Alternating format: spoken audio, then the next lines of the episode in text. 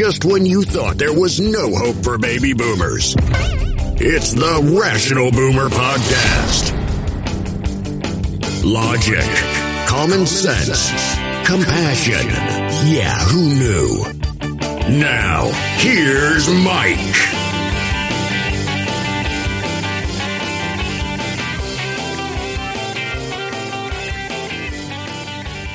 We are back on the Rational Boomer podcast.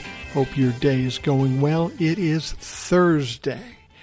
And I got a bunch of emails today, and they're longer emails. So instead of just dicking around like I normally do, let's get to the emails. Now, the first one comes from Jen. Jen, you know, because she sent emails before. She's been on the show before with her husband, Ted. And this is what she wrote. Mike, as I type this email, they have yet to make an announcement regarding the student loan plan. I'm one of the ones that went to school later in life after kids.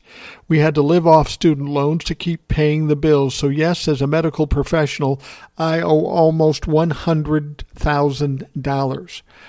Biden ran on the premise that he would help with the repayment of these outrageous loans. I don't make the big bucks even though I'm in the medical field. In fact, I'm in an area that pays lower than the national average. I'm pissed it's taken this long to make a decision. The extensions have certainly helped out, but why bother with 10K? That's fucking peanuts if nothing else, why can't the interest rates be lowered on these damn loans? Mine are six, seven, eight percent, which is fucking ridiculous. When I obtained the loans, they were less than one to two percent.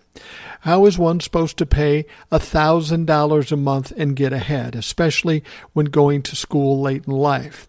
But also these kids starting off at entry level positions and having to pay those rates. I will also add we have three kids that we put through college, all master level, and they have zero student loan department because we paid for them. So, me having loans was so we could do that for them. I know this email will get a lot of I paid my loans back comments, but these are different times with inflation and now interest rates out the roof. I hope by the time you read this, Biden has done the right thing and not succumbed to political pressure. Sad thing is, I haven't even heard talk of lowering the interest rates on these loans, so I don't expect that will be part of the plan. And of course, Jen is the one that always sends these hashtags as well. First one is hashtag I will be paying until I die. Hashtag I will never be able to retire. Hashtag Biden needs to buck up. Hashtag naysayers stand down. Well, Jan, as you know, I've talked about this before in the podcast, and I couldn't agree with you more. Uh, there's a lot more to consider when it comes to these uh, student loans. And uh, I did a TikTok about it. I've done a couple of TikToks over the months, but I did one yesterday and I got the people that came and say, Well, I paid my student loans. They should pay their student loans too. But this is so typical of the average American not thinking beyond the end of their nose. They don't understand the big picture. It's all about what do I get? Why don't I get this? It's all very selfish and very self centered. But unfortunately, when you do that, you're going to get your ass kicked too. I've stated the same thing uh, that you stated in this note. There is a bigger picture here. Now, when I went to college, short time, I didn't finish college it was maybe 1500 bucks a year to go to the University of Minnesota. That's a lot of money for the time, but it wasn't re- ridiculous. Now, in the years after that, since my kids were going to college, um, it got way more expensive. In fact, the education business is a lot like the medical business. They get greedy. They are charging ridiculous prices. And then you throw the insurance companies or the loan companies in between, and they make it worse. And they make it all untenable. Nobody can afford to pay back a $100,000. Jen, you'll probably never pay that $100,000 back um, because I know you're close to my age. Here's the thing we have a bigger problem ahead of us than whether or not kids pay back their student loans? We boomers are kind of fading out here. We're going to retire. So our economy is going to be driven by millennials and Gen Zs, maybe some younger Gen Xers. Now, these people are the ones that are going to have to keep this economy going. And when I say that, what I mean is they're going to have to buy houses. They're going to have to buy new cars. They're going to have to go on trips. They're going to have to be consumers. But if you've saddled them with debt that they can't afford, how the fuck are they going to buy a house? How are they going to buy the new cars? And if they don't buy the houses and the new cars and spend all the discretionary money and go on trips and those sorts of things, what does that do to our economy? It fucks up our economy. Now, you don't have to be a genius to understand that, but you got to think a little bit outside of your fucking self. I've got a granddaughter who's two years old. And at this point, she's a smart kid, but at this point, going to college for the sake of going to college makes no financial sense. None. Now, as Jen said, she didn't know exactly what was going to go down with this student loan uh, forgiveness. And I've got a story coming up, and I'll explain that all to you very shortly. But at this point, why would you go to college, spend anywhere from forty to a hundred thousand dollars or more to get a job making thirty thousand dollars, and then continually have people hold you down and don't allow you to make the kind of money you need to pay this shit back. It makes no fucking sense. I mean, if this is how it's going to continue, here's what I would suggest. I would suggest that we do, um, we, we, we convince kids not to go to college. There are options now. There are ways you can get certifications online, get you in the computer business, IT, whatever. You can make a lot of money doing that. You don't have to go to college and spend a shitload of money. Or how about trade schools? We've got a real problem with trade schools because there aren't enough tradesmen and tradeswomen out there. Try to get a plumber or an electrician. It takes two months to get them here because kids aren't doing that. They're going to get their four year degree in whatever. For example, my son got his four year degree in English. Now, to be perfectly honest with you, it's worked out well for him. He's got a good job, he's doing fine. But for the average Joe, for the average person, I wouldn't suggest getting an English degree. If you're going to spend the money to get a degree, get something specific. Now, of course, doctors and lawyers and people like that need to get college degrees. But the average idiot like me didn't need to go to college to go try to get journalism. You know, my goal was to get in the media business. I quit school after one year, and I've spent the last 40 years in the media business. I'm not saying college is a bad thing. It's a great thing. I wanted my kids to go to college and they created a debt of about 40,000 bucks apiece, maybe on the lower end of what colleges cost. And I'll be honest with you, my wife and I, paid those because we wanted to give our kids a good platform to jump off of so that they can go into the world and, and do some good things. And it was kind of selfish too. Because once those kids jumped off, I didn't want those motherfuckers coming back and living off me for the rest of their life. I wanted them to be successful. So that's why we did what we did. But not everybody can do that and going to college and incurring this debt makes no fucking sense. It makes no sense. Some things have to change dramatically about our medical practice, our medical uh, care, and our college and university situation. I've said before that uh, higher education should be free, and people say, well, why should that be? Who's going to pay for it? They always say, who's going to pay for it? Well, I'll tell you who's going to pay for it. The motherfucking rich people and corporations that don't pay taxes now. They're going to start paying their fair share, and then we can offer these sorts of things. And then they'll say, why should we have education for free? Well, everybody fucking else does. And listen, we've got a pandemic or an epidemic in this country of stupid. We've got people that don't know shit. This country can only get stronger if we've got a lot more smart people. And if we want to get smarter people, we want to make sure that they can get educated. It's simple as that. Jen, I feel for you.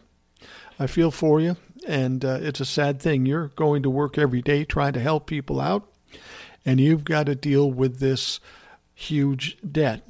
Now, Joe Biden did do something. Um, and we'll talk about that in a minute. I have a, another problem with the ultimate uh, answer that Joe Biden came up with in order to uh, uh, give this loan forgiveness. I'm not real happy about how it turned out. It's maybe a little better than I thought it was, but I think it's kind of an empty gesture, and I'll tell you why in a little bit. Let's go to the uh, next email. This one is coming uh, from a reoccurring listener. Don't know what that means. Hello, Mike. Thanks again for doing your podcast. Love the content. I have some things that I'm concerned about and want your input. Hearing about CNN taking a right wing turn has given me some concerns. Not that I watch CNN, but I used to in the past until Donald Trump. I saw how sensationalism and clicks were more important to them than the truth. I'm concerned because this will contribute to giving Republicans yet another platform to twist and turn the truth and radicalize more Americans like Fox News has done. Do you think if the Democrats win the midterms, they'll pass any legislation to reel in these networks and social media? I'm for free speech, but it's scary how the right wing rhetoric has broken the minds of many in this country. Do you also think Democrats will do anything about the out of control campaign finance fundraising? Millionaires and corporations can dump any amount of money into candidates and get what they want, leaving us with the crumbs. The rich don't care about all the rights they're being taken away from us or about people being able to afford housing or having medical insurance. I can go on and on. I'm just saddened how the corporations and the wealthy are willing to let people of this country suffer as long as they have all the money and power they need. This country has helped them get to where they are, and this is how they want to repay its people. Very disheartening. Thank you, reoccurring listener. Couldn't agree more. I got to be honest with you, I'm immensely disappointed with CNN. I rarely watch them. If I do watch them, it's just to get a, like a cue on stories that might be hot at the time. But then I turn it off and I go dig and look for what the real facts are because CNN is turning into essentially Fox Light. And they've always been ones that want to deal with the clickbait and stir shit up, be shit stirrers. I've always said that about CNN to a certain extent, and even MSNBC sometimes. We have a real problem in the media. Um, and will the Democrats do anything to fix that? I, I, I don't know. But I will tell you this because everything that the media does has nothing to do with news and everything to do with making money. As the Republicans crash and burn in the midterms and through to 2024, when there's no longer any money or any audience for these Republican red meat eating pieces of shit, they will change. They won't be any better than they were, but they won't be focusing on those things that are heavy Trumplafuck because there'll be no money in it. So, you know, we have to deal with what we have to deal with the media. Frankly, the reason I do what I do here is because of the media. I think the media is doing a disservice to this country and to its people. And some of us who have the ability to do something like this need to stand up and speak the truth and hopefully gain an audience where you can send some messages and get some real information out there. Now, as far as the campaign fundraising, the campaign finance within um, politics, you're absolutely right. That is the absolute bane of our politics. It is one of the biggest problems with politics. As long as big money is in politics, we're fucked. Now, will the Democrats do something to take that out of it? Well, they say they will. And uh, I'd like to take them at their word. They say they're going to do a lot of things. And let's be perfectly honest if they win the midterms, they will be in a position to do all those things. But will they? That's the question. I mean, because I've said this before, as much as I hate the Republicans right now because they're a dumpster fire, if we look back over the decades, there are plenty of complaints to be laid against the Republicans and the Democrats. What is going to happen when the Democrats have the majority of the power? Are they going to keep behaving like they are now, or are they just doing that now because they need that to beat the Republicans?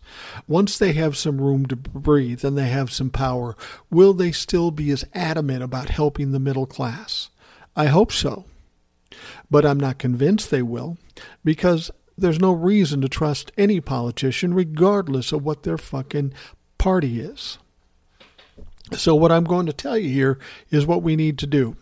You know how I come on TikTok, and you know I come on uh, the podcast here, and I'm very hard on the Republicans. I'm pressing them all the time in hopes that you'll pick up on that and press people, and they'll press people, and that we can cause a ripple in society. But if the Democrats win in the midterms and they have a vast majority in the House and the Senate, we need to stay on their shit. Be prepared when Donald Trump is gone and done when the Trumplafucks are gone and done, I guarantee you I will be all over the shit of the Democrats, making sure that they do what they say they're going to do and not resting on their laurels once they have power. Because trust me, that's a distinct possibility. So, what you have to remember is people like me, people like you, people like people you know, we still have got to keep pushing. We still have to keep our thumbs on their heads because we can't trust them to do what, what is right if they don't have to. So, are the Democrats going to do the right thing? Are they going to deal with campaign finance? Are they going to get rid of the filibuster? Are they going to get more relief for student loans? Are they going to do all these things? Well, if you look at them now, you'd think, yeah, sure, they're going to do that. But will they? I'm hoping against hope they do but I don't trust fucking anybody. Nobody. So we need to put out the dumpster fire, meaning the Republicans and Donald Trump. But then we need to get in the shit of the Democrats to make sure they know we're watching and we are going to pull some triggers and shut them down if they don't continue to do what they're supposed to do. I don't know if that answers your question, but that's all I've got. All right, this one comes from Aaron. I don't think he's written an email before. In fact, I know he hasn't. Uh, howdy, Mike. It's my turn to tell you how appreciative I am of your TikToks and your podcast. Thank you very much. Thank you for being an interesting, reliable source and commentator. I've started several emails to you this year, but never finished any, let alone sent them. I never felt like I had anything to add to the conversation, so I stopped thinking when you see something that sparks rational boomer in your head, you'll know it. Well, I found it. I came across this earlier. I don't know who needs to hear this, but if you have a problem with student debt cancellation because you already paid off your loans, just pretend it's a tax cut for big corporations that you also never got but mysteriously didn't complain about. I want you to know, I want to know your thoughts on this. Is this a left leaning whataboutism, I think loud lefties are just as guilty when it comes to this, even if they put it more eloquently than the Mango Mussolini mob. I also think the retort might have missed the point. It doesn't affect these people. They paid their debts, so this gain for others does not tangibly change their lives. As I pointed out earlier, it does if they look beyond the end of their nose. On top of that, I got some cognitive dissonance showing up because I believe some reparations are appropriate due to discrimination and its generational wealth impact. I recognize there's a need to help people who were affected by scheming universities, just like those impacted by scheming, shitty white people help me, Obi Mike Kenobi. I'm I'm I'm I'm I'm not a uh, I'm not a uh, sci-fi fan. I get the reference. I, I appreciate that. You're my only hope. LOL. Aaron. Yeah. As I've said before, you know, people look at this as, what do I get? How come I'm not getting anything? Sometimes you have to look at the bigger picture, and it's going to help you in the long run. I'll give you an example. Say you're a boomer like me. You spent 30 years paying for your house. Your house is virtually paid off, and now you're looking to that house to be part of your retirement. You want to live good in retirement and you've got a lot of money wrapped in the house. You're going to sell that house and help you live a better life when you're retired. Well, here's the problem millennials and Gen Zers are going to be driving this economy. They are going to be the people who buy houses and cars and spend money, like I said earlier. If you have a house that you want to sell, you want to get top dollar, of course. But if the only people in a position to want to buy your house happen to be millennials or Gen Zers who are enslaved to debt, saddled with debt, and either can't qualify for a house or can't afford a house, guess what happens? You people who say, well, I didn't get my loans paid off, your house is going to drop in value significantly if nobody can buy it or fewer people can buy it. So you got to think ahead a little bit. You got to think a fucking head. And, and Aaron, I appreciate you uh, sending the email. But I want to tell you and I want to tell everybody never think that I don't have anything to say or it's not important what I say. I can sit in my living room and spend an hour talking to a two year old and not know what she's saying half the time, but enjoy it in, in a greater amount than you can imagine. There is nobody in my audience that doesn't have a perspective, a point of view that I don't want to know about. If I want to do this podcast better and better every day, every week, every month, I need to know what my audience is about. Whether you're super smart or just average intelligence, um, it doesn't matter. Your perspective, your perception is important. It's important to me and it's important to this country. Too many people think their perceptions and their opinions of things aren't important. That is a huge mistake, and that's where we get apathy from, and that's why politicians grab the money, grab the power, and walk all over us. Never stop talking. Never stop giving opinions. Don't worry about what other people think of your opinions because they don't fucking matter. So if you're thinking about something, um, by all means send it to me. Email me at rationalboomer at gmail.com. And you're absolutely right, Aaron. As much as we have a problem with the far right Trumplafucks, there are some problems with the way far wacky left. I've said this before, say it again. I think anybody who's fanatical about anything is a little fucked in the head. If you don't have enough common sense to see both sides of a situation and find yourself someplace reasonably in the middle based on what you know, and you're blinded by the fact that uh, it's got to be way left or it's got to be way right, you're missing the point. You're really not in touch with what's going on. So, Aaron, thanks for your uh, email. I appreciate it. Okay, this one comes from Jamie of New Hampshire. Hi, Mike. I'm listening to your podcast with my boyfriend Billy. We are the one where you're, we're on the one where you're talking about guns. Don't even remember. That's a funny thing you have to understand about doing podcasts. I do enough of these podcasts. If you said, what, what did you talk about two podcasts ago? Fucking no idea. I don't know. I'm talking at the time. I'm thinking at the time, and then I move on to the next thing. One of the most embarrassing things in my career was being a traffic reporter. watching watching the traffic and then reporting the traffic just as I watch it. And then somebody come up to me later, what did you say in that last report? Fucking no clue. It got so bad that I would watch traffic and it would be the last report of the day. And I say, oh, look, there's a crash on XYZ highway, backing things up to uh, two miles back. It's backing up. It's a horror. Don't go that way. And then I go outside, get in my car, and drive right in that fucking backup because I'm not paying attention to myself.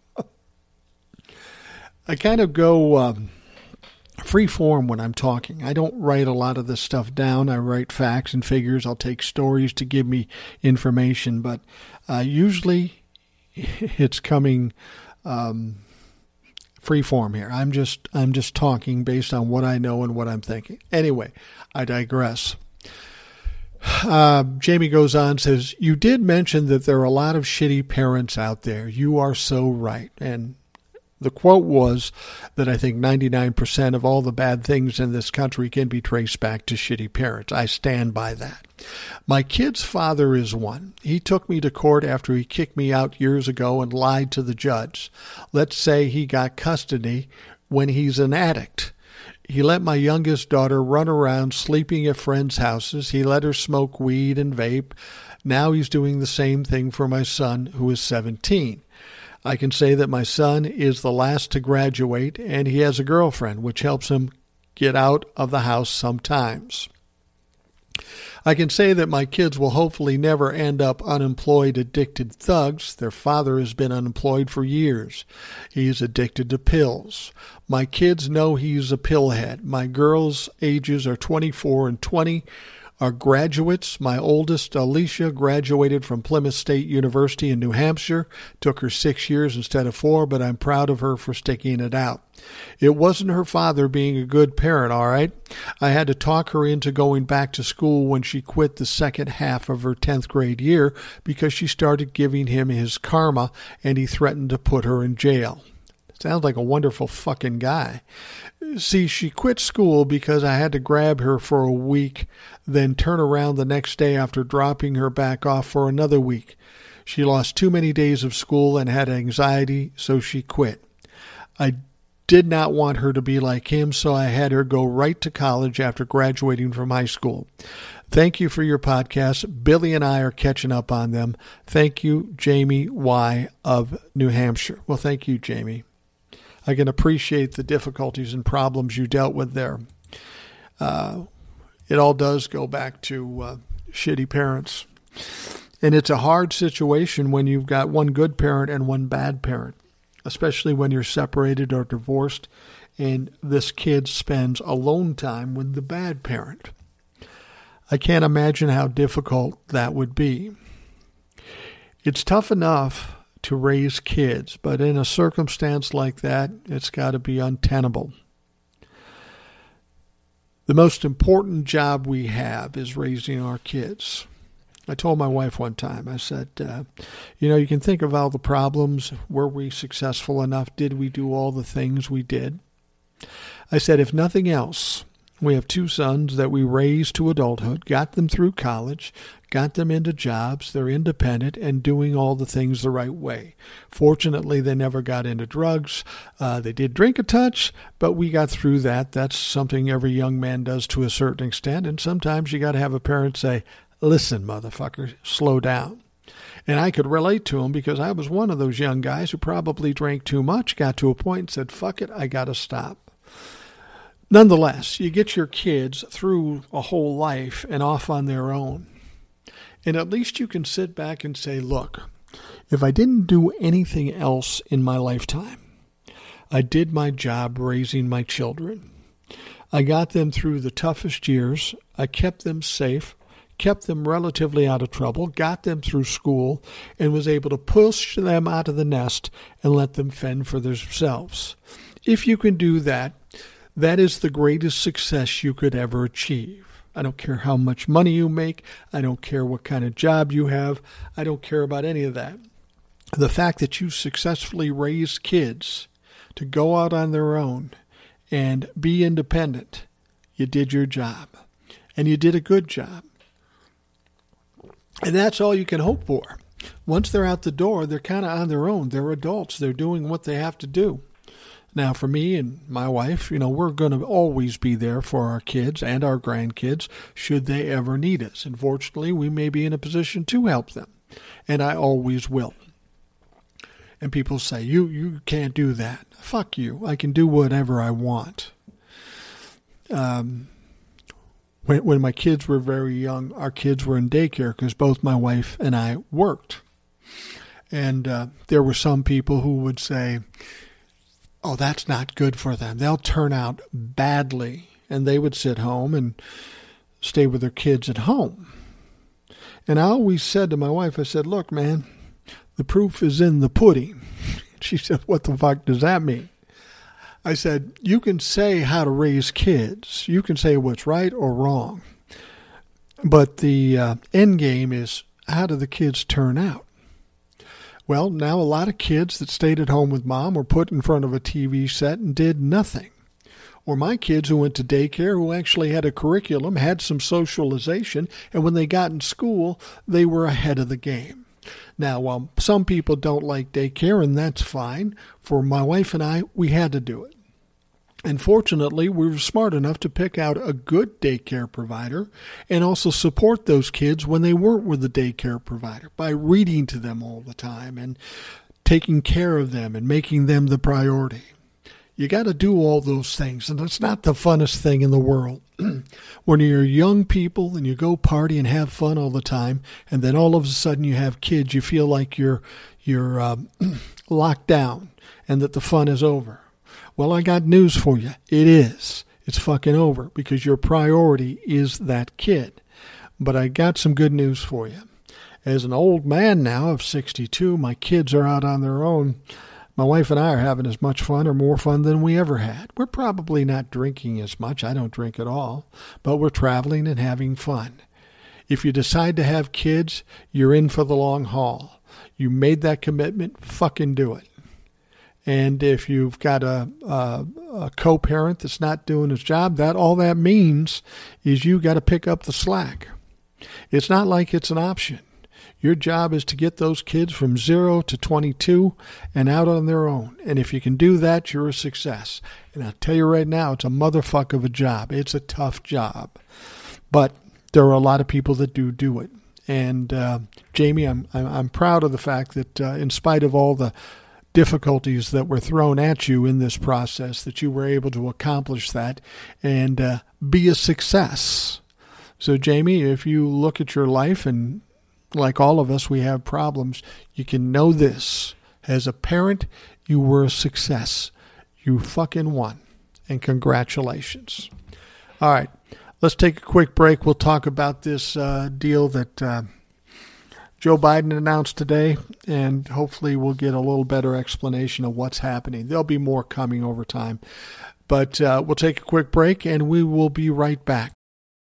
Families have a lot going on. Let OLLY help manage the mental load with new cognitive help supplements for everyone four and up, like delicious Lolly Focus Pops or Lolly Mellow Pops for kids. And for parents, try three new Brainy Chews to help you focus, chill out, or get energized. Find these cognitive health buddies for the whole fam at olly.com. That's O L L Y.com. These statements have not been evaluated by the Food and Drug Administration. This product is not intended to diagnose, treat, cure, or prevent any disease.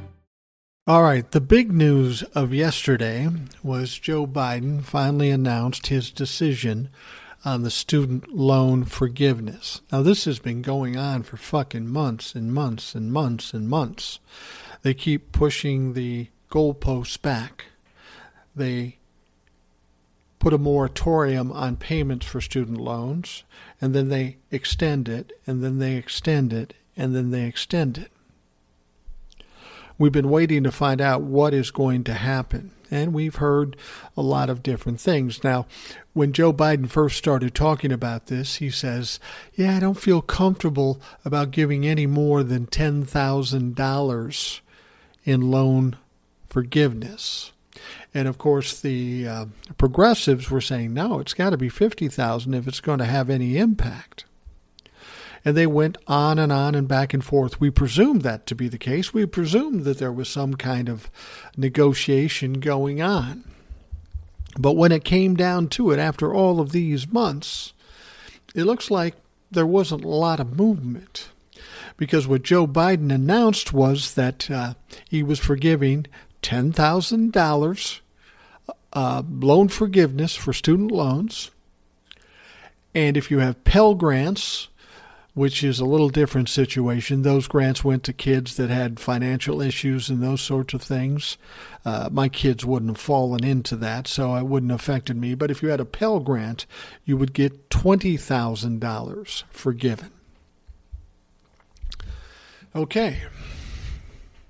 And as I've told you previously, I think a $10,000 loan forgiveness is bullshit. I think it is an empty gesture. I don't think it addresses the problems they're trying to address. And as I told you before, you know, this is going to put millennials in a bad situation. Um, as time goes by and they start taking over the country and they start pushing this economy, if they're all indebted, enslaved in debt, then there's going to be problems. Now, granted, giving $10,000 forgiveness, that's a lot of money but that doesn't really change much. In my mind, all that really does is, you know, under normal situations, these kids would be play, paying their student loans until they're in their 50s. So you take 10,000 off and now you're only paying into your 40s. So you still have the uh, payments. You still have the issues with the interest and all that sort of stuff. You're still expending this money when money's tight already. Now, I will say, as I've read more and more about this uh, this program that Joe Biden mentioned, I feel a little bit better about it, but I still think ten thousand dollars was pointless. I mean, if you're going to do that, you could have got away with just canceling all interest and uh, some other adjustments, and you would accomplish the same thing. Nonetheless, I'm glad he gave the $10,000 and the $20,000 to the Pell Grants. Now, Biden also announced a continuation of the freeze on student loan payments until January. The payments were originally paused by President Donald Trump in response to the coronavirus pandemic, and Biden had previously extended it until August 31st. Roughly 45 million student loan buyers, borrowers collectively owe $1.6 trillion as many as 43 million borrowers could benefit from the plan, the White House said Wednesday, and 20 million could see their debt completely canceled. That's probably true. I want you to think about something. They said roughly 45 million student loan borrowers collectively owe $1.6 trillion. Wow. That's a lot of money. And if you were to forgive all those loans, that's crazy. That would be a lot of money. And you could understand why people would grouse about that. But think about this. During Donald Trump's reign in the White House, he gave a tax credit to the rich to the tune of $2 trillion. And you know what everybody said about that? They didn't say fucking jack shit about that. That's okay. Give the rich a free ride. But don't give those kids that are enslaved in debt that are going to hurt our economy when they can't afford to buy anything. You see, it's all about perspective. When you say $1.6 trillion, that's a lot of money. But when you say you already gave $2 trillion to the rich people that don't need the fucking money, that paints a, a little different picture. Don't you agree? Now, people can start to finally crawl out from under that mountain of debt to get on top of their rent and utilities, to finally think about buying a home or starting a family or starting a business, Biden said in his remarks at the White House. I disagree. I don't think Biden did anything here as far as making it easier for them to buy homes or buy cars or whatever. They still have their payments. Now, there is some relief they're going to get in addition. And by the way, when this happens, the whole economy is better off. No shit, Joe, that's what I just said. But what I'm also saying is what you did is not enough. Only student borrowers who also receive Pell Grants, which are awarded based on need, would be eligible for the full $20,000 in debt cancellation. Administration officials said 60% of borrowers also receive Pell Grants, meaning many could get the full relief. Borrowers, I, why can't I say that word? Borrower, borrowers. wow. I talk for a living, for Christ's sake. The people who borrow, who didn't receive Pell Grants, could have up to 10000 of debt canceled. Now, nearly 90% of relief dollars will go to those earning less than $75,000 a year, and no one in the top 5% of incomes in America will get a single dollar of relief. The White House is also proposing significant changes to income based repayment plans offered by the federal government, including a lower payment cap, making it easier to achieve full forgiveness and preventing balances from growing as long as uh, uh, the, the, the students make payments, which could have massive benefits for students in the future. Now, the White House said the debt cancellation will apply only to those earning less than $125,000 annually. The positive impacts of this move will be felt by families across the country, particularly in minority communities, and is the single most effective action that the president can take on his own to help working families and the economy. That is a quote from Senator Elizabeth Warren. Now, you know that Elizabeth Warren wanted it to be more. The decision has been anticipated for Biden's entire presidency amid a tug of war over the ideal scope of relief and whether it would overly benefit well off college graduates. Biden has said his legal authority to cancel debt was questionable. He initially said it was something Congress should do. And they could still do it. Now, keep in mind, this is what Joe Biden did. This is exa- basically an executive order. He's signing his name to something and it's done. So, if the Democrats do get a wider margin in the House and the Senate after the midterms, theoretically they could come back and through Congress give them that full $50,000 off. That is possible. Now, progressive Democrats such as Elizabeth Warren urge Biden to go big and eliminate $50,000 worth of student debt per, per student, an idea Biden ruled out in April. Warren, Warren, Senate Majority Leader Chuck Schumer, and Senator Raphael Warnock, who is facing a tough reelection bid this fall, have repeatedly met with Biden to push this idea. And this is where my problem with Biden comes in. Biden's too old. He's too old school. He's thinking like an old Democrat. We're in different times now, different situations. We need a younger mind to think outside the box and address these situations. As I say, $10,000 is nice, but you could have easily fixed the problem in a big way and also gotten a shitload of millennial and Gen Z votes come the midterms and in 2024 but he was tentative. He said, Well, I don't know if we should do that because of this, because of that. That's not what this country needs anymore. And I'll tell you this this one choice by Joe Biden may affect him should he decide to run in 2024. I don't honestly think he will. I don't honestly think he should. He is serving his time now. He's doing what he's doing. He's been very successful. I'm happy he's president. But going on into the future, we need a younger mind.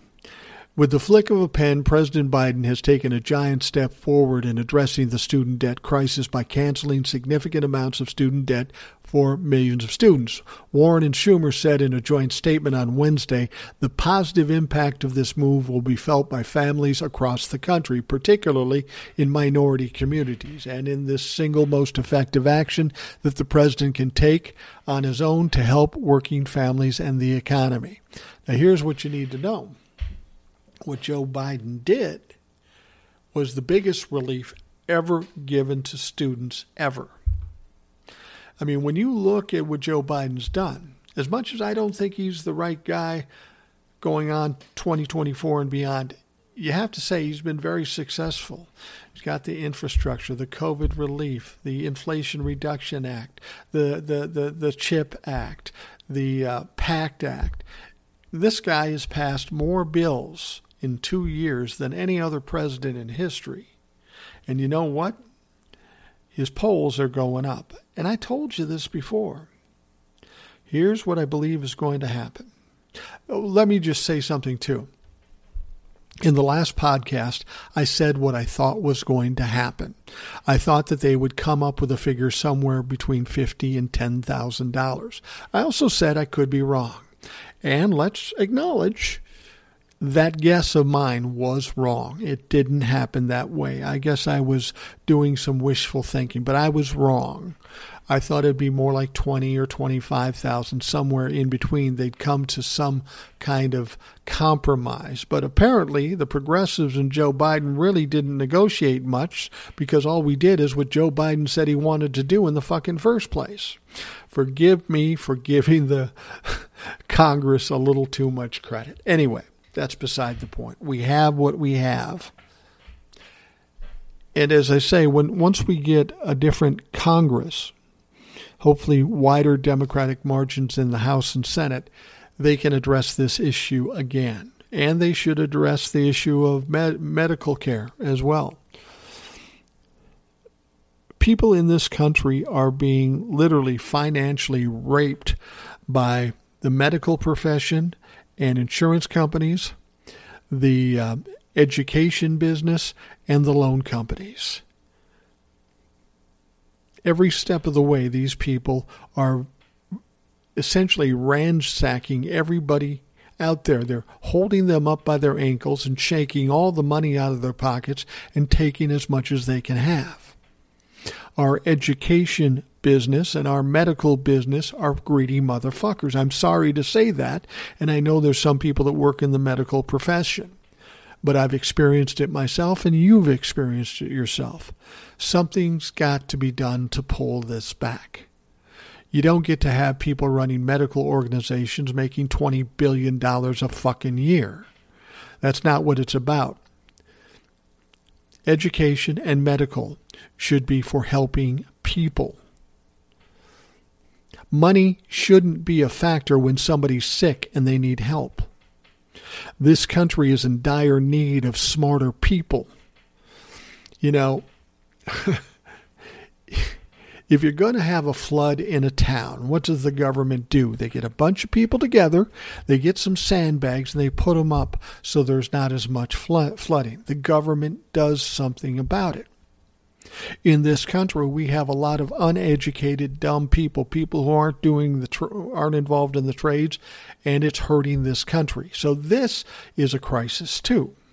So if this country has a crisis, let's not worry about what it costs. How about just saving us from the fucking crisis?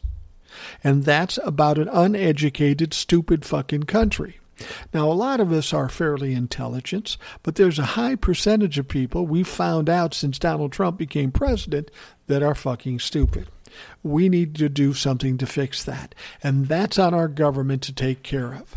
Our government needs to take uh, a heavier hand when it comes to the cost of medical care, the cost of education, and then these middlemen, these loan companies, and these insurance companies raping us. Our government has to protect us. That's their fucking job. So once we get past these midterms, as I said before, we need to lean on the Democrats, assuming they have the power, because they got some work ahead of them. They're not done by just winning the midterms. If they are going to do the job they are hired for, we need to lean on them because I don't necessarily count on the fact they'll just do it because they're smart, good people. All right, the Justice Department has released a long sought legal memo arguing that then President Donald Trump's actions during special counsel Robert Mueller's Trump Russia investigation did not warrant prosecution for obstruction of justice, even if a president was susceptible to criminal charges while in office. Now, in the nine page memo disclosed Wednesday, two of the most senior officials in the Justice Department advised then Attorney General William Barr that Trump's threat to fire Mueller and his various public and private outbursts against witnesses he viewed as hostile or unhelpful to him didn't amount to the sort of case prosecutors would bring under their established standards. Now, having reviewed the report in light of the government legal principles and principles of federal prosecution, we concluded that none of those instances would warrant a prosecution for obstruction of justice without regard to the constitutional constraint on bringing such an action against a sitting president.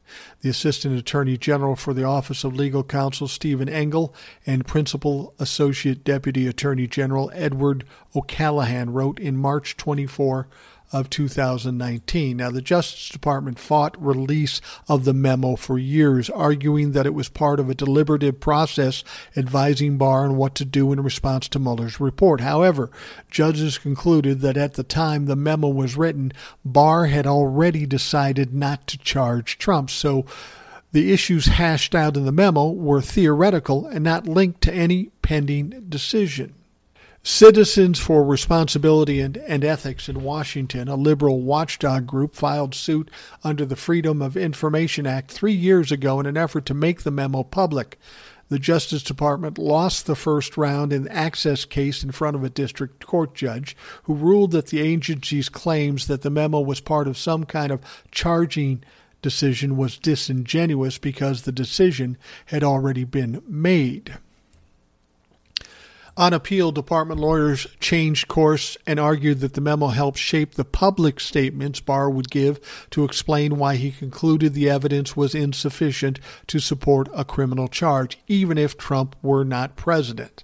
However, a D.C. Circuit Court of Appeals panel ruled last week that the argument about the memo being part of deliberations around a communication effort was surfaced too belatedly to be considered.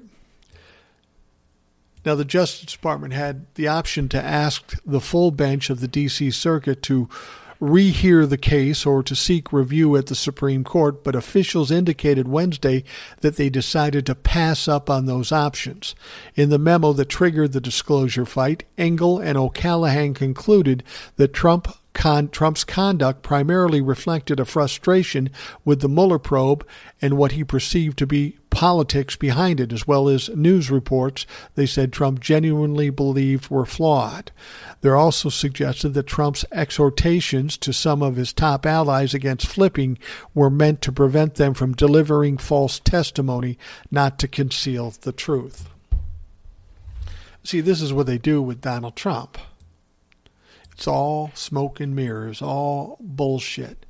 The fact of the matter is, Attorney General Barr did everything to gloss that over, to cover it up. Robert Mueller, in no uncertain terms, while he was testifying, said that Donald Trump would not be indicted while he's sitting as president because of some memo in the DOJ years ago. But when asked, could he be charged or indicted after he is no longer president, Mueller very clearly said, yes, he could. But still, Barr, trying to uh, couch the issue and cover up the issue, in my mind, was was uh, committing a crime when he did that. And I guess we'll see if there's any kind of pursuit of of uh, William Barr in this situation. But that just goes to show how corrupt and criminal and bullshit the Trump administration was. We know Trump committed 10 cases of obstruction of justice that we saw in the Mueller report. That is illegal on any terms. And if you keep telling us that no one is above the law, well, then Donald Trump should be indicted and investigated for those obstructions of justice 10 times while he was in office. At least 10 times. This is just about the Russia probe. That doesn't count half the other fucking bullshit he's done. Now, one of the things about Donald Trump is, as well as being stupid, he's fucking oblivious absolutely oblivious.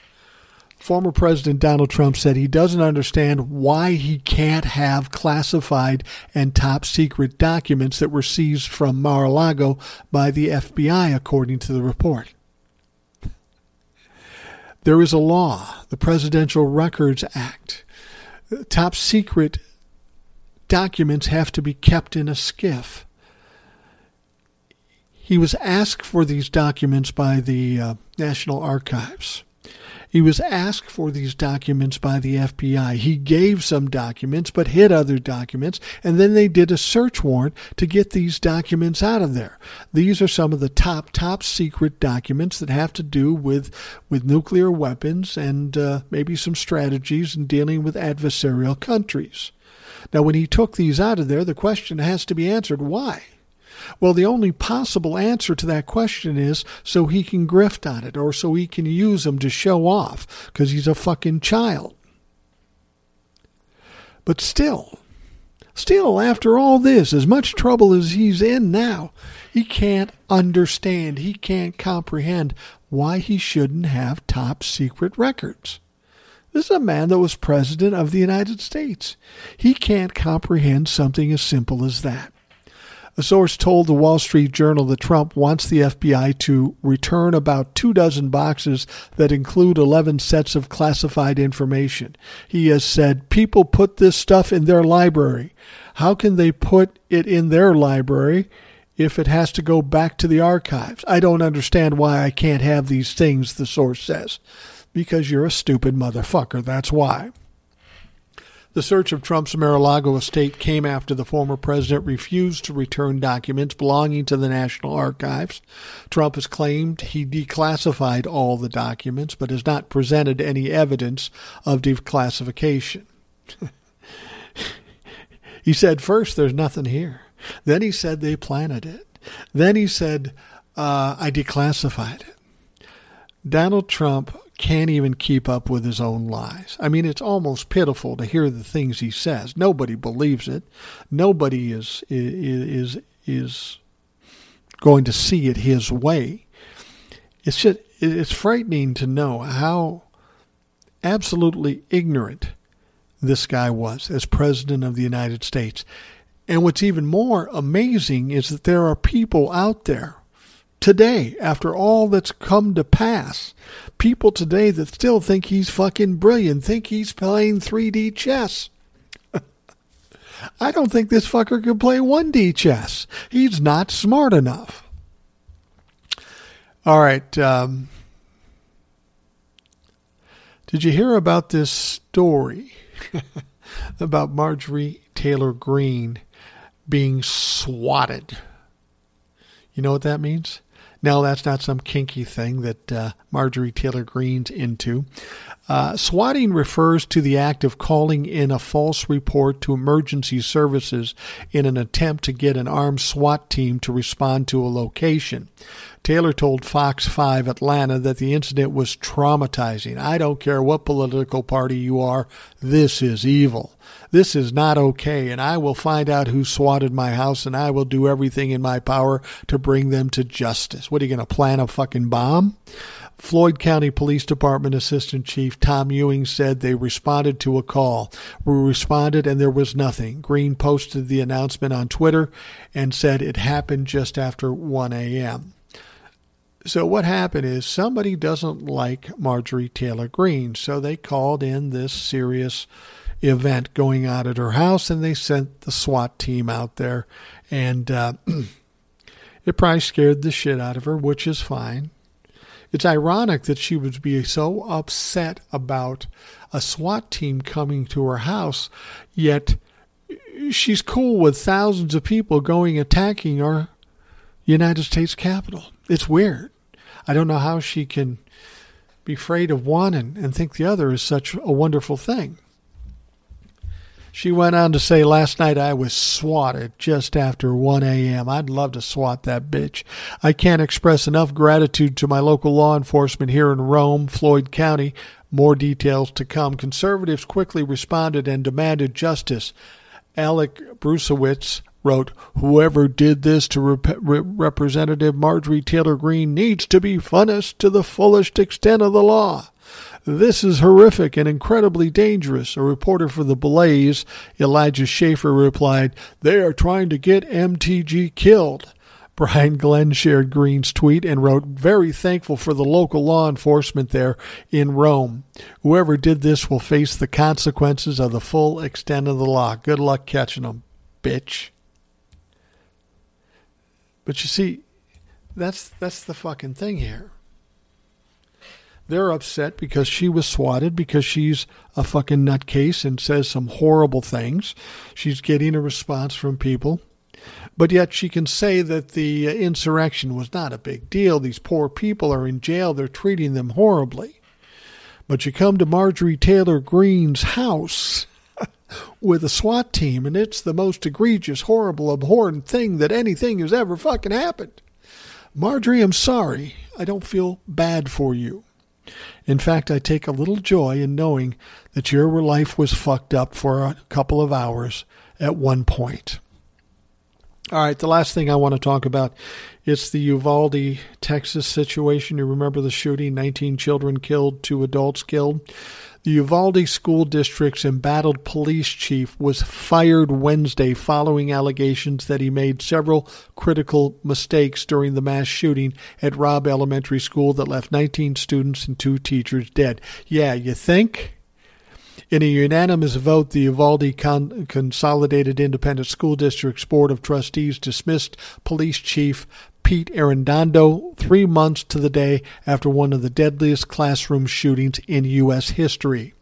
Coward, parents yelled in a Uvalde auditorium as the meeting got underway. They were trying to get it all open in, in the public, um, uh, but they did the vote and the debate behind closed doors. When they came out, they said Arredondo is fired, which is the logical thing to do. Now they have to look at the state police because they're just as culpable in this situation. Firing the chief of the Uvalde uh, school police is a good start. But that no way fixes the situation, the problems we have with these school shootings. This is why we have to get a larger majority in the House and the Senate during the midterms. We need to pass some gun laws so that punk kids can't get AR 15s and go shoot up schools. The only option here is to restrict who gets guns, a background check, and stop selling assault rifles. You can't fucking do that. It's clearly not worked. We've had tons and tons of school shootings and absolutely nothing has been done. Oh, yeah, I know Biden and the Democrats and the Republicans passed this recent gun law, but it's not even close to enough to do anything. It's a lot like what Joe Biden did with giving $10,000 loan forgiveness. It looks like you're doing something, but it really doesn't accomplish anything in terms of fixing a problem that you have. Both cases are weak attempts, and I would hope for better from the Democrats. And when the Democrats get some power after the midterms, I hope they remember this whether it be the school loan forgiveness or the gun laws, you need to get on your fucking bicycle and get some shit done. Because if you get the majority of the House and the Senate, the next two years should be busy motherfucking years, passing as many things as you can, just in case you get a Republican president in 2024. I don't think that's going to happen. But if you do, you need to make those two years after the midterms fucking count get as much stuff pushed through as you possibly can. And and the other thing I will say, I said this to Ed when I had him on the show one time. Now there's some talk that it looks like the Senate will go to the Democrats and will get a bigger lead in the Senate, which should uh, make Joe Manchin inconsequential, which will be nice. But there's still some people that think the House of Representatives will be uh, taken over by the Republicans. They will take the majority.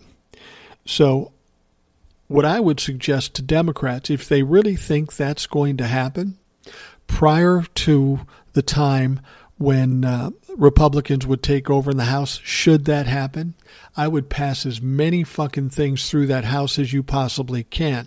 So even if the Republicans take over, it's already passed the House, send it to the Senate and get this shit passed in the next two years. Think ahead, motherfuckers.